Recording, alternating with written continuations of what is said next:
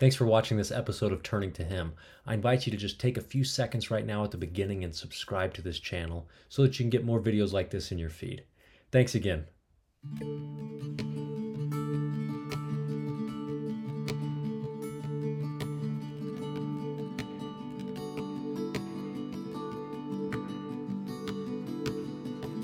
Hello, everybody. Welcome to this episode of Turning to Him. My name is Zach Batty, and I'm very excited to be meeting with Cameron Arnett. Cameron, how are you doing today? I am extremely well. Thanks for having me. Good. Well, thank you for taking the time to do this. I really appreciate it. Not a problem. Um, first of all, give us just a 30 second rundown of, of your background, where you're from, what you're about. Well, I'm originally from Port-au-Prince, Haiti. Um, for those of you who don't know, it's just a little small little country, you know, tip of Florida somewhere, and um, uh, actually came to Atlanta, which I am now in from California. Left Hollywood, that kind of thing. Pastored for about two decades, and now I find myself in the last ten years in the midst of Christian movie making. It's just been phenomenal. Fantastic. You know, I was looking over your bio. You've had a wide variety of credits.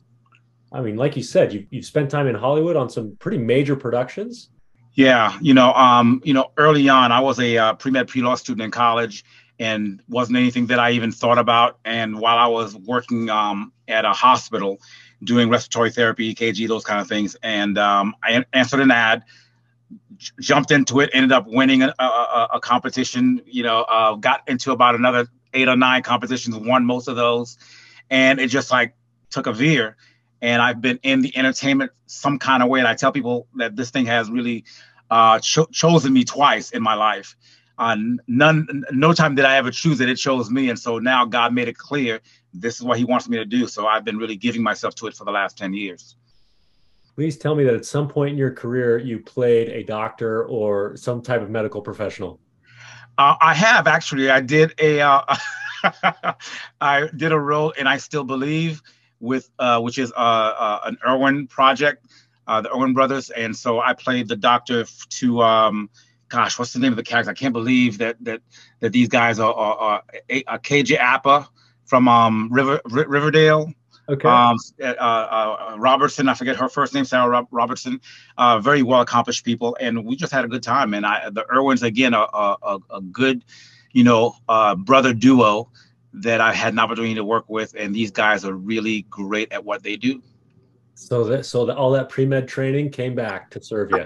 you know, it, it it came back. You know, I guess at, at that point in time, I was saying, you know what, you know, I'm I'm not really a doctor, but you know, I'm now I play one in, in film, so you know, it's all good.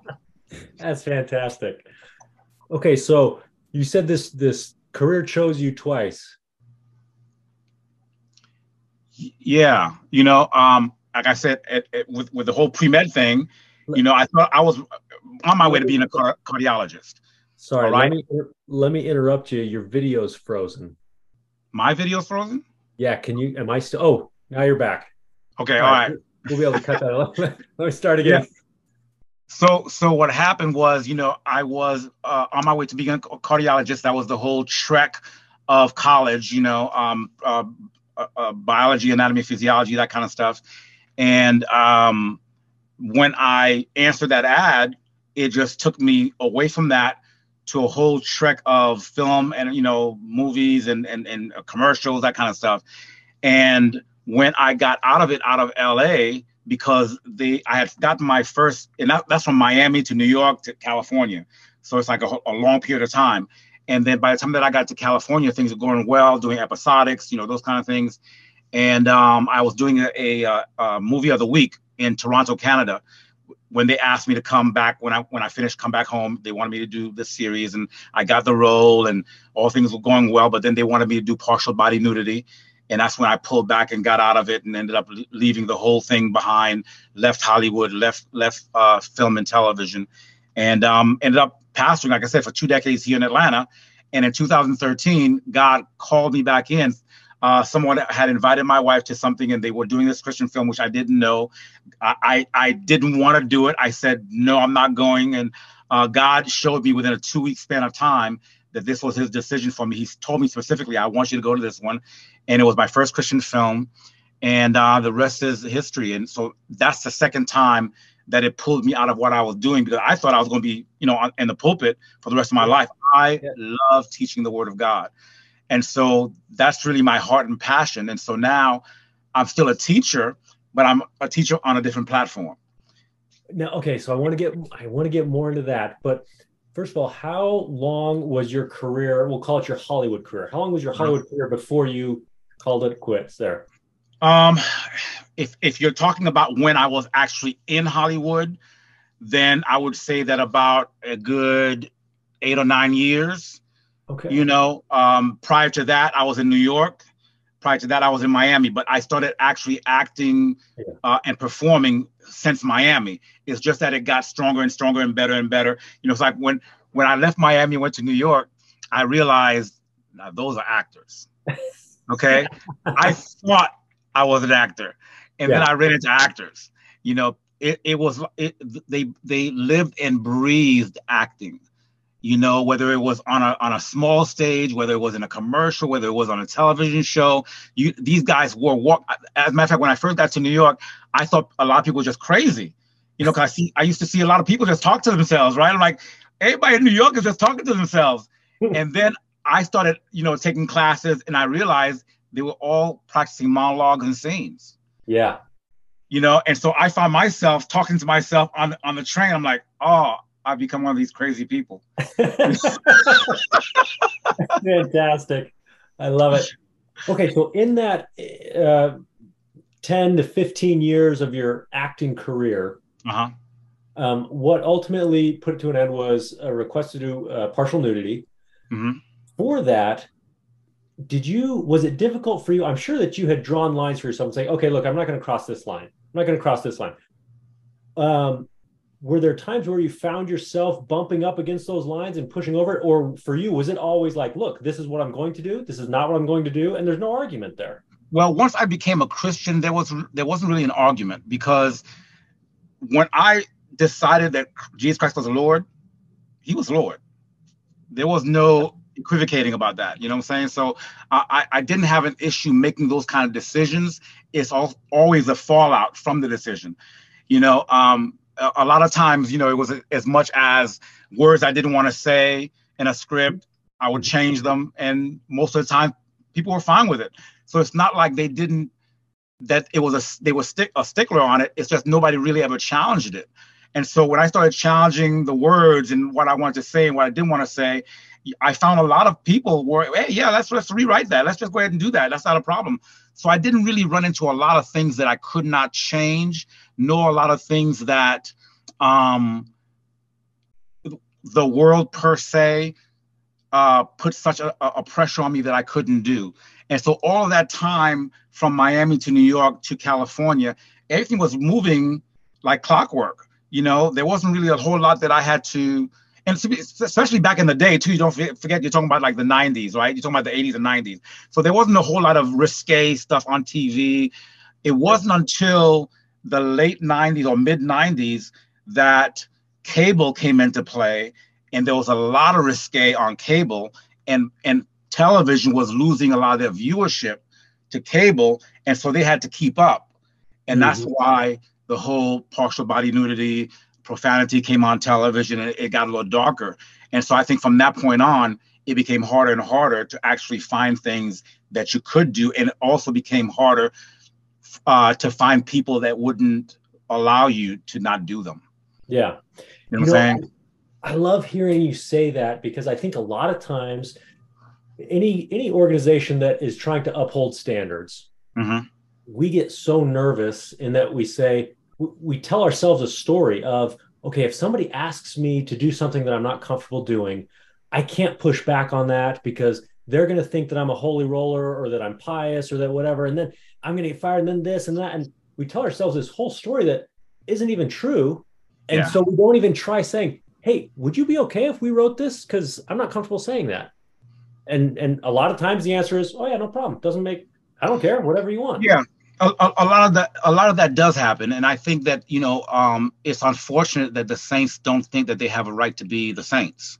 Yes. you know um, we we're kind of like raised in the culture as if the world has a right to be who they are but we don't and i don't really know who made that rule but um, I never it's something that that I never succumbed to. You know, um, that that's not from that's not for me. I'm a Christian and I'm I'm very you know unapologetic about it, and I I don't ba- badger anybody. I'm not trying to hit anybody over the head, but I know that I have a right to be who I am, and so it's never been an issue or a thought as to whether I was going to be me. Um, the the the, the only thing was whether you, somebody was going to accept it or not, and if they did, fine. If they didn't, I was also fine with that. And I think that's that's a big difference between me and a lot of actors back then and now, because even in Christian filmmaking, there are still things that I say no to. And um, I think the difference is that for me, I'm not trying to be an actor. I'm not trying to be a filmmaker. I'm trying to be conformed to his image and likeness. And so, regardless of whether I'm I get something or not, that's not really what I'm going after if God doesn't want me to have it, I'm okay with that. We, you know, we thank Him for the open doors, but we don't like to thank Him for the closed doors. Yeah. And um, I'm okay with the closed doors because I, I, know that they're my protection. So the only way for me to be protected is to always be uncompromisingly Christian, and whatever the result of that is, is exactly what God intended. So, um, yeah, that, that works for me. I love it. Why do you think? Um, your conversion is so complete and so solid when a lot of other great people, I mean, really good people, struggle with that? Religion. You okay. know, we, we we we call a lot of religion Christianity. Okay. And Christianity is Christianity, which means that Christ is king.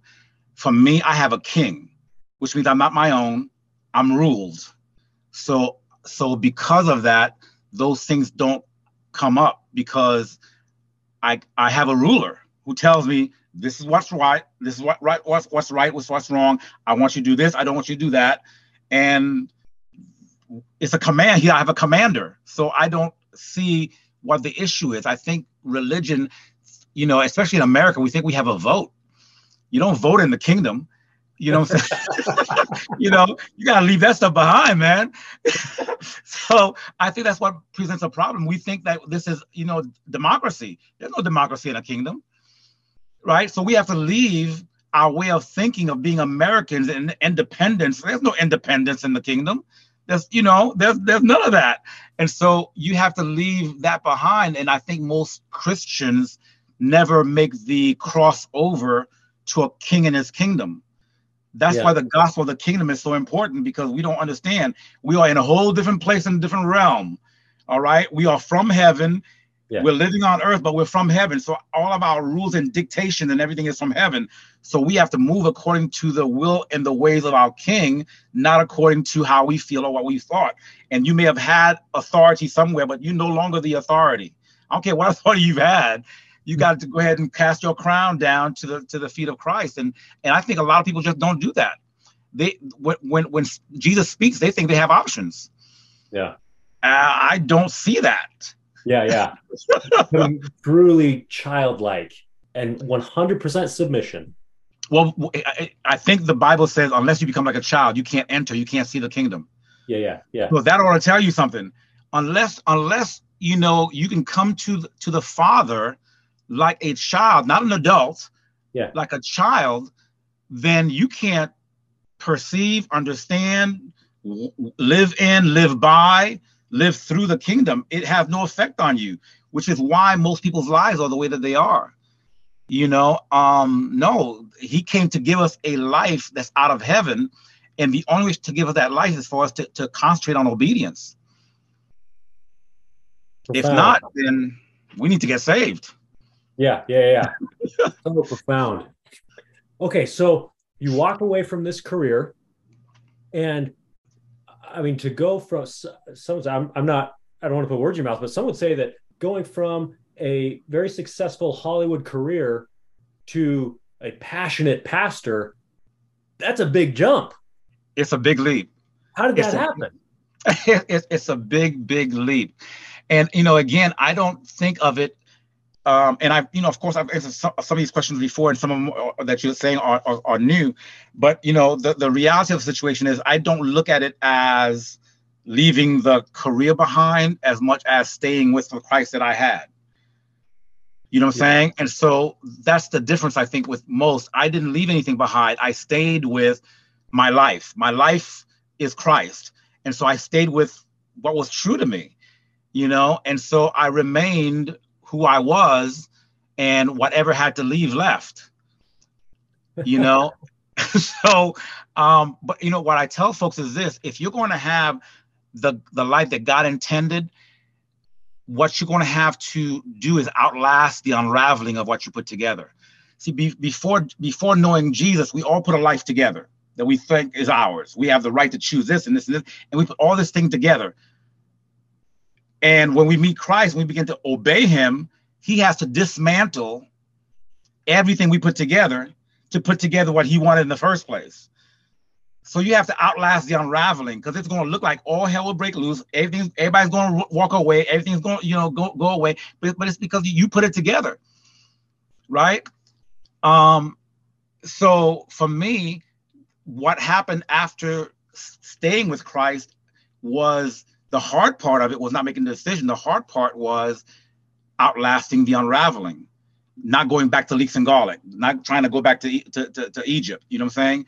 um, that was the hard part because that's all I knew. That's that's how I identified myself, and that's what paid the bills, if you would. And so now I was like a man without a country. I was a man without a family. I was a man without without without. And so what do I do? And so I fell upon just going to church and attaching myself to the to, to God and his people in his in his in his church. I, I started to teach. I started got I mean I even got on worship ministry, man. I don't sing. You know I mean? I, I just got involved involved in the church. And and one thing led to the next to the next to the next while the unraveling was happening. I mean, all hell was breaking yeah. loose. Okay. I, I don't want to make it seem like it was like, you know, no big deal. No, it was crazy. Yes. But while all that was going on, I had a joy, I had a peace, and I was diving into the things of God, and the things of God were now beginning to overtake the things that I had put together. And then all these years later, it's just like you know Abraham, Abraham and Isaac and and David and becoming king and all these things that you know years and years later, when it falls into place, people look at you as like, oh my God, how'd you do that? Uh, I outlasted the unraveling. Yes. Okay. I did not put it together again the way according to, to Cameron. I let God take away everything and God put in what he wanted. And that's what you're seeing happening. And but people don't want to go that route because they don't want to, you know, when when my wife and I were pastoring in those in those two decades that we were pastoring, at some point in time, we slept on the floor for five years of the church. We were homeless. Wow. In order not to go back to what put me in bondage in order for us to allow the unraveling to have its perfect work, right? Patience, let patience has perfect work. In order to, to let that happen, it put us on the floor for five years while we were allowing God to retrain us into how to live this thing in obedience to Him the right way. But now it's been we've been married now for 26 years, 25 years together, 20, no, 25 years married, 26 years together. Um, we've been, uh, I've been in this whole film industry now on a Christian side for the last 10 years, and it is glorious. You know what I'm saying? It is more than I could ask or think. I mean, God is so faithful, but He's faithful to be obedient. He confirms His word with signs following, not our opinions, not our desires. You know, you know, he gives us desires to have, and then he confirms those. But if he didn't give it to you, it's not his. He have he's not obligated to it. And sure. see, that's a whole different mindset that I think people Christians need to have, and that's why uh, I think your original question dealt with, with with with that in a sense of, um, I have a king, man, and and that's what I've learned in the years since making that decision. That I made a decision because I had a king, and in in these 20 something years, what I've learned is how to be more and more and more obedient to that king and how to be more conformed to the image and likeness of that king. Yeah. That's been my life for the last 20 something years. Well, and I tell you what I love is how generous God is in when he says when we finally turn our life over to him and we say, okay, rebuild it however you want it. He generously says, okay, what are you interested in? Yes, he does. I kind of like acting. Great. I can use actors in my kingdom. Let me, let me do it. I kind of like directing. Great. I kind of like whatever. And and it's it's not going to be the way that we originally thought. Yes. But how generous he's like he comes back and he says, Okay, you love being a pastor, you love being in the entertainment industry. I can put those together. No yes. Here we go. That's exactly right. I, I didn't deserve that. I don't deserve that. Don't deserve any of it right? Yeah. But see, what she just said there is what people don't understand and don't get. They think that they're going to say yes to God, and God's going to clobber them over the head, make them do something that they don't want to do, something that they hate. So, yeah. No, God, God, when when when when when when God created Adam, He brought the animals to Adam and said, "You name them. What do you think they should be?" Yeah, yeah, yeah.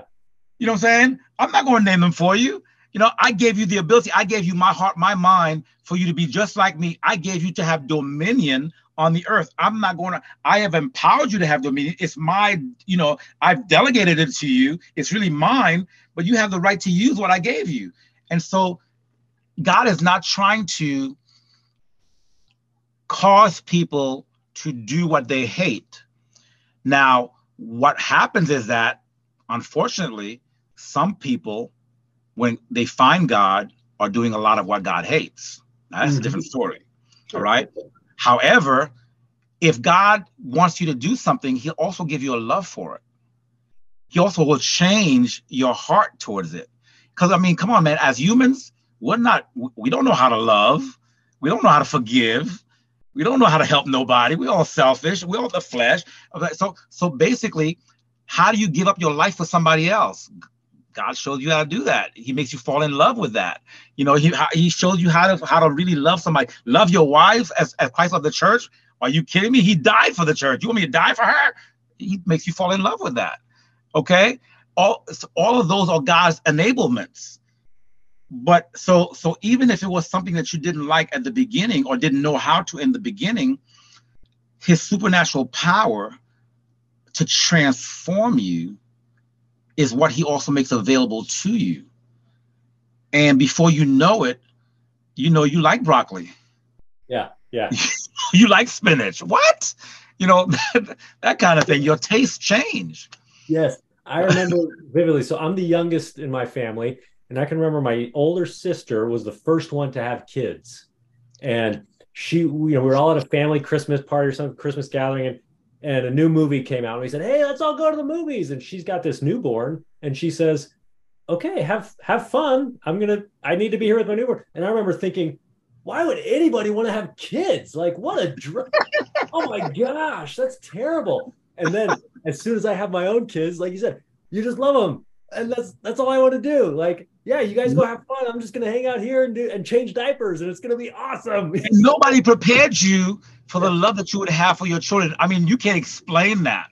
Yes. Okay, my wife laughs at me because now we have grandchildren. My wife laughs at me because she's like, "Oh, the strongest man just fold." That's fantastic. Okay, tell me about Christ over career. Okay, Christ over career. That's the decision. When I made the, the decision in California, to um to stay with Jesus as opposed to you know fame and fortune that kind of stuff. Um, I didn't think of it at the time. I just thought it was normal. I mean, I'm a Christian. That's what I would do. I just choose God over everything, right? And then after uh, getting here uh, uh, to Atlanta, uh, pastoring for all these years, and then God calling me back into the the the uh, film realm, which, I, like I said, I fought it for two weeks. God started showing me I would go to sleep. He'd give me this dream. I'd wake up. I start writing this thing. I thought he wanted me to write this character every night. I'd have a dream for two weeks about the same character. I started writing, uh, you know, put, you know, uh, on the computer. And a, a week into that, he and uh, somebody invites my wife to a, a, woman's tea, and they were doing this, this Christian film. They wanted us to help. They wanted us to help them get an actor that's out of California. And my wife, as she's on her way, heard her, God say to her, "You don't need him. You need Cameron on that. She didn't know what that meant, and she gets there. They asked her, "You don't need him. You need Cameron on that. They said, "Oh, would he come? Would he?" You know, and she comes back and she tells me they want you to audition for this film. I looked at her, she like she was crazy. Which is never a good thing to do with your wife. That's on thin ice. that was not yeah, that was not good. But I walked away from her. And a week goes by and she's still telling me this story about this this this character. And at the end of the second week, he says, go to this one. And I go and the character that he was showing me in the night for two weeks was a character that I auditioned for. Wow. Craziness. Wow. Okay. Um, and so the the perspective of of of of giving myself to this, like I I said, I didn't want it. That that was not my thing, and I thought I was going to be in the pulpit for uh, the rest of my life. And here I was back doing this, and I can't even explain it. Wow. Okay, so I mean, you do that, you do that role, and then what happens at, at the end of that role? Do you think, okay, hey, God, that was fun. I'm going back to the pulpit, and that's where you'll find me. Pretty much, that was a thought. And I said, I said, God, okay, so I, I number one, I hate to audition. If anybody knows me, I hate to audition. And so uh, I said, Lord, you know who I am. You you, you made me. Uh, I'm having this is the kind of conversation you know we have. I, you made me, so you know I hate auditioning. So either you're gonna have to change, like I said before, you'll change. Either you're gonna have to change how I feel about auditioning, or I want you to do the impossible. Give me what you want without me having to audition. That's how I'll know. Okay. And so he said, okay. And in the last 10 years, I may have done 38, 39 films, maybe six different television series in 10 years. All of them were God given. Wow. I, I, auditioned for the first one, and then one in the middle. I really didn't have to audition. They wanted me for the role anyway, but they wanted to see what I would do with it. So out of all those, I haven't had to audition. God has given to me. That's why I say I know He's proven this what He wants me to do. So now I give myself to it wholeheartedly because I know I'm exactly what God wants. Wow. So when when um I did this role called uh, uh, uh the movie called was called Overcomer, um, play the role of of of Thomas Hill, and the whole Christ over career thing came out of that because when I did that role and um after all these years, you know, after I made that decision, which I didn't know that it was anything special, you know, I thought every Christian would have made the same decision, but I found out that's not true. Um, but when I got that role, it it kind of catapulted me to another kind of uh, level of of media and I, I got interviewed by a lot of secular and also Christian people, and it was a secular media that that kind of penned it because they started saying, "Wait a minute, you chose Christ over your career." It became, uh, I mean, it, from person to person, it was like, "Oh," and so it became a tagline. And yeah. they and when they wrote the articles, they said Cameron Arnett chooses Christ over career. You know, that kind of so it became even secular people understood it Yes. Right. And as I was being interviewed one time in, in, in uh, uh, this uh, Christian uh, uh, uh, interviewer, he said, "Man, that sounds like that's your message, man. Like Christ was great," and it became part of what the ministry is, you know. And so that it was birthed out of that decision. But as I go and I teach, and I, I started going to teaching different film festivals and churches, and I started giving my testimony of that, making that decision. People looked at me like I was strange. I'm like, wait a minute, wouldn't you have made the same decision? And I realized most Christians would have not. Yeah. That's and that's where the problem comes in. Yeah. I and mean, that's I where the problem comes in. You know, on two levels. Number one, uh, it I, I, would imagine I'm I'm not in that boat. I would imagine it's very hard to walk away from fame and fortune. That's an addiction. That's a that's a great chemical. Mm-hmm. Uh, mm-hmm. not that drug. But yeah. number two, um, you know, I would think a, a lot of people. Uh, I mean, the phrase is a starving actor. A lot of people are saying, "This is how I make my money." And if that means I got to do partial nudity to put food on the table, I'm going to do it. And and that's it's a tough call. It's a really tough call. Yeah, and and and that's what again most people do. Um, and that's that's why Christ over career is so important because now uh, God has basically enlisted me into this now international ministry of of calling the church back to His lordship because the what what he made clear to me in in in in the whole year year and a half now well actually we've been teaching from this perspective now for a few years but it became legit maybe last August. We started actually launched the the whole uh, campaign of Christ over career last August, and so um, in the process of that, um, God showed me that the message is not Christ over career. Christ over career is actually the result of the relationship, the result of the message of the kingdom. The reason why I was able to make that decision so easily is because I had a relationship with the King. And so now I'm really diving into getting people to understand that it's his lordship. The issue with your life not being able to make that same decision that same way in whatever area that you're called to is because he's not king, he's not lord. Um, and so the the the need is to seek first the kingdom of God and his righteousness. The need is to understand that the kingdom has a king and he's the ruler.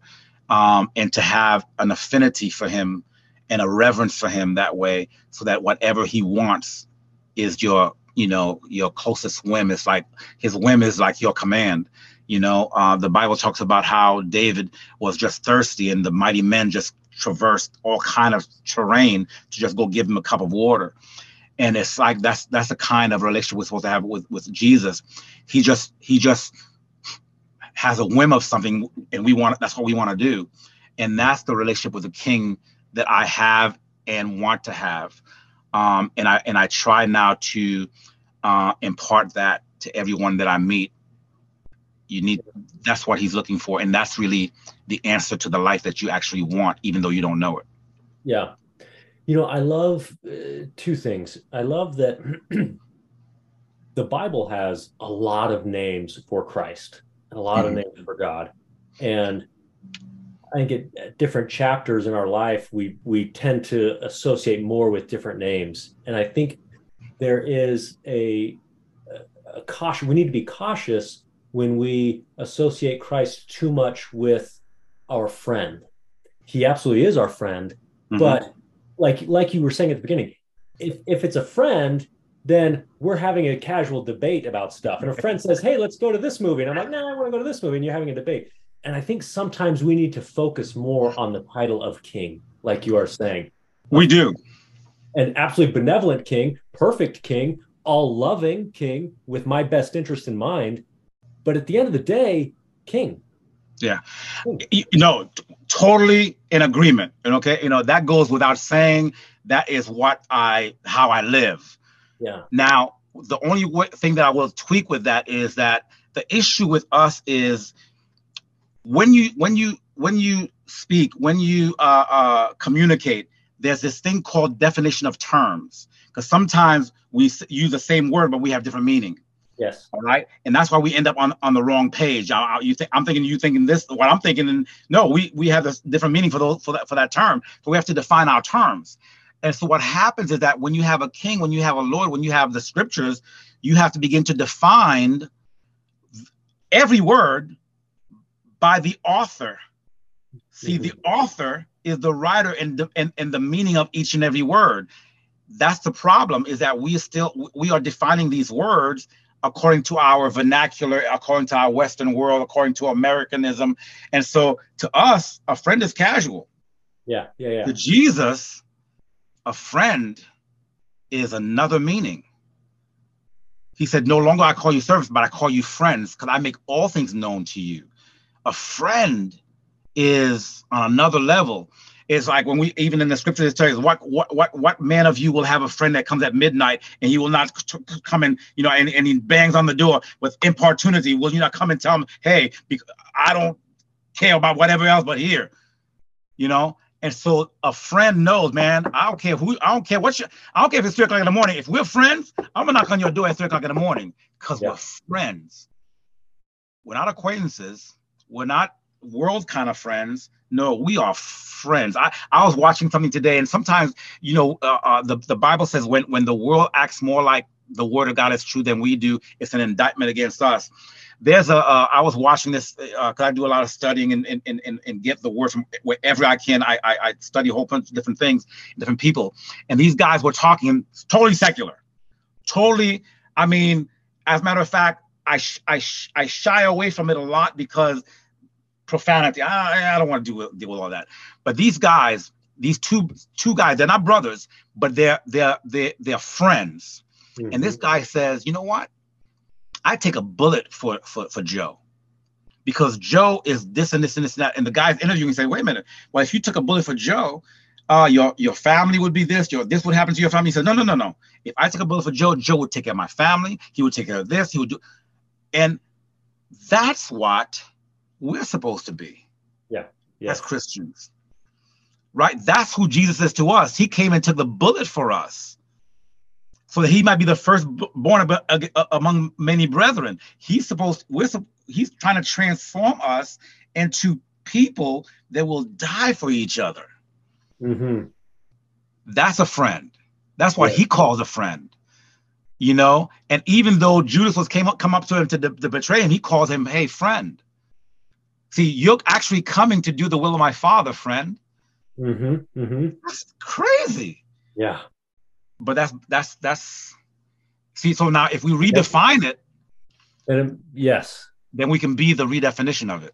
Yeah, making sure that we to the to as much as we are capable of seek to understand the mind of God, even though we will, we never fully will.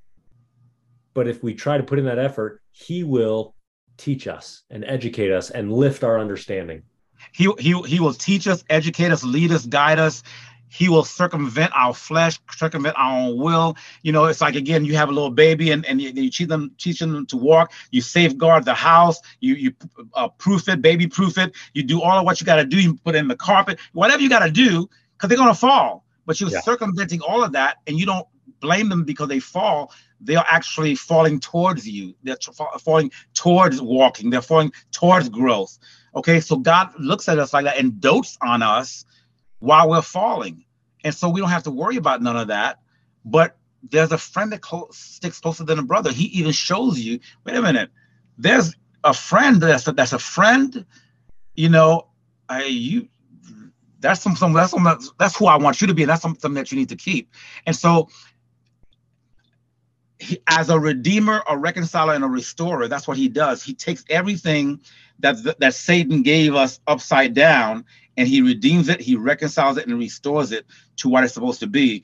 And so, as we find anything that doesn't look like him, doesn't say, we have to redefine it according to him and embody it, and the world and the rest of the church will begin to see what that's really like. Yep. And see, and watching those guys talk about each other and how they how they would take care of each other's families and what they would do for one another, we see a picture of the world understanding what friends are really supposed to be like more so than we do. Yeah, yeah. Yeah. Yeah, I want to go back to uh, a phrase that you said that I love of outlasting the unraveling. Yeah. what um what caught you most off guard in your out unraveling? Ooh. What caught me most off guard? You said, "Man, I was." I wouldn't say. That. I wouldn't say things caught me off guard. I I would say things were hard, certain things were harder than others. Okay. You know what I'm saying? because it didn't catch me off guard, but it it was harder. Um, I was I was married before. Okay. And um, my ex-wife left, took took the children. Um, if anybody would have told me that I would have been, I would have had two different families. I would have told you that's not impo- that's not possible. That's not who I am. Yep. Um, so the unraveling of that, because I did not choose that, it was chosen for me. Meaning that I didn't leave her; she left me um once i made that decision for christ and and money dried up everything dried up everything you know so that happened and and the hardest part of it all were not being was not being with my children and having to bear the stigma of a deadbeat dad. Okay. That was extremely hard. That's still hard you know even right now. And I'm, that's like 25 26 years ago okay? And that's still hard.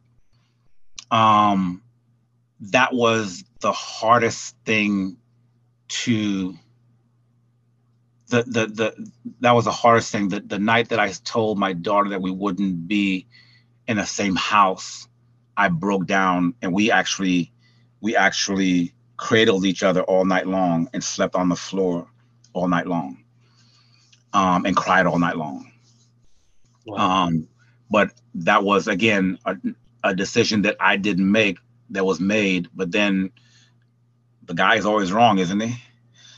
and that's how it was, and that's how it still is in the, in the mind of a lot of people.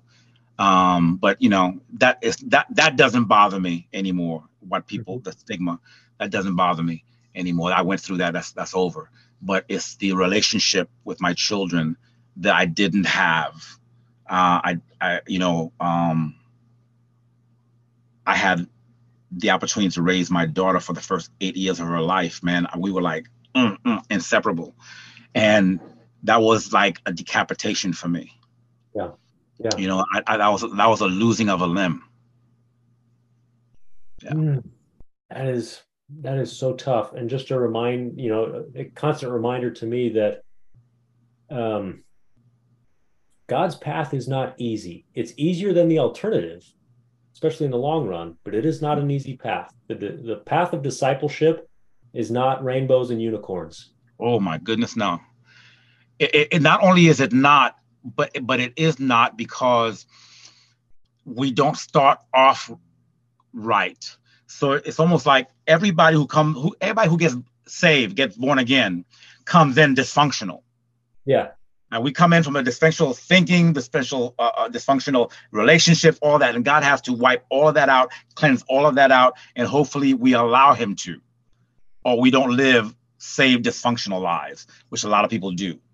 Mm-hmm. They become saved, they have a tag of saved, but then they still live dysfunctional. Their lives are still a mess, they're still chaotic, they still make decisions the same way, they're still fighting at home. So all that kind of stuff is still going on, but they go to church and say hallelujah. That's a different story. Um, but the unraveling happens because we come in dysfunctional until we we are someone that changes the lineage of those who follow after us. Everywhere, somewhere, somebody's first. Okay. Yes. Yeah. And so, unfortunately for me, I became the first, but by the time that I became the first, I was an adult. Yep. So I had children. I had lived a crazy life. I mean, I had raveled all kind of mess. So that unraveling happens for me but it still has the side effects of having yes. had a crazy life. Yes. As a pastor, in those 20, 20 years, as a pastor, I was able to, my wife and I were able to um, raise young people that we end up marrying and and and and birth their children and and those kind of things. So they their parents came into our hands at 18 19 20 so they didn't have the mess that i had already built. They had their teenager mess. They had their you know what i'm saying? But they didn't have all the, the stuff. And so we discipled them. Yeah. And and those of them who stayed with us and actually obeyed god they grew they got married they had children. They raised up their children. So their children now have been raised differently than my children were. Yes. So I'm the first, and it's almost as if they became my children, and then their children are now really getting the benefit of a right a right upbringing. Yeah. So hopefully they don't have to go through the same unraveling because they've learned it and been a part of it so much younger. Hopefully they're not put they, they won't they won't put lives together that have to be unraveled so much. I'm not saying that they won't have their little mess, but hopefully it doesn't go as far as what I did. Because their parents didn't go as far as I did. Yeah. Okay. Yeah, their yeah. parents learned from my wife and I and powerful, you know, young married couples of God, man. I mean, powerful people, you know, making impact, right? Doing making changes. And so because we see that in them, we pray that the same is for their children. Because the issue with their children is that they're also coming up in an age where, man, chaos is chaotic, insidiousness yeah. is insidious. Man, we've we're looking at things that we never thought we'd see. Yeah, yeah. You know, and so they have a lot to contend with. But you know, prayerfully, because their parents have been discipled the way that they have, they won't go through the mess because their parents are not portraying the mess mm-hmm, I mm-hmm. think I may have portrayed to my children. Right. You know, yeah. Right. Well, and you you do the best that you can with the tools that you have available to you. Correct. And you know, hopefully, um, hopefully there's just a plethora of positive influences in our children's life. So they're hearing it from their parents, they're hearing it from their spiritual leaders, they're hearing it from hopefully their friends, they're hearing it from lots of different sources. Exactly. And so it gives them that strength and that that full conversion that you have. Exactly, exactly. And and and that's that's the kingdom. That's the whole kingdom perspective. You know, it's not just, you know, here, but it's everywhere, everything that surrounds you. You know, one of the things that I know we did with uh, um one of our sons as we were raising him is that we we always taught him how to see. We didn't ne- we didn't necessarily try to uh, hide um, anything from him. We we taught him how to view and understand and how to perceive what he was seeing. So that way, when he would see something off, he would know that it's off and why. You know, yeah. and so we yeah. gave him the reasoning behind it and um, so those are the kind of things that I, I think that we, we have been able to hand down. And you know, and then some people receive it and some people don't. And those who do, you can see the difference. And so who don't, you can see the difference. You know, but um, I I I just worship and praise God that we've been able to uh, change the lineage of families, mm-hmm. even though they're not our natural family, but but our spiritual children. Yeah. Um, that um, yeah, they they have a better upbringing. Cameron, thank you for doing what you do. Thank you for making the world a better place. Holy smokes. this has been such a fantastic interview. Oh, thank you, man. I appreciate it. If you were to put your message on a bumper sticker of 15 seconds, what what do you wish just the world, everybody in the world could grab hold of? Christ over career is calling the church back to the lordship of Jesus Christ putting him and keeping him at the helm of every decision. Jesus Christ is coming back, and we are preparing a people for his return. I love it. I can get behind that. Thank you, sir, very much for your time. I appreciate it. You're very welcome, man. God bless you. Same to you.